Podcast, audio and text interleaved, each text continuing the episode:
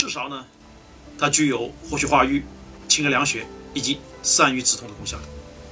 赤芍呢，主要来源呢是毛茛科植物的这个芍药的根以及野生芍药的根。它的道地的品种呢是来自于我们今天内蒙古多伦县这个野生这个芍药的根，经常讲叫多伦赤芍。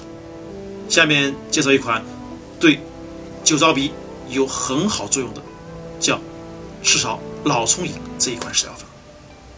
我们选赤芍十一克，老葱三根，川芎十五克，桃仁二十克，红枣十五克，生姜十五克，以及白糖三十克。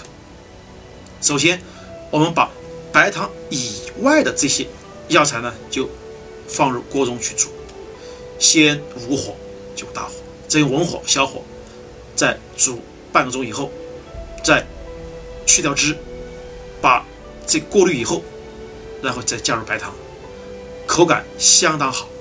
然后呢，每天你喝两次，这个作用呢可以活血化瘀、补气滋养，对那些血瘀的、有湿的这些酒糟鼻效果是比较不错的。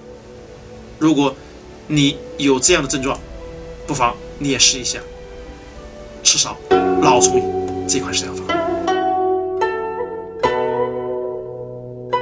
活血化瘀、清热凉血、散瘀止痛的赤芍，跟白芍真的不一样。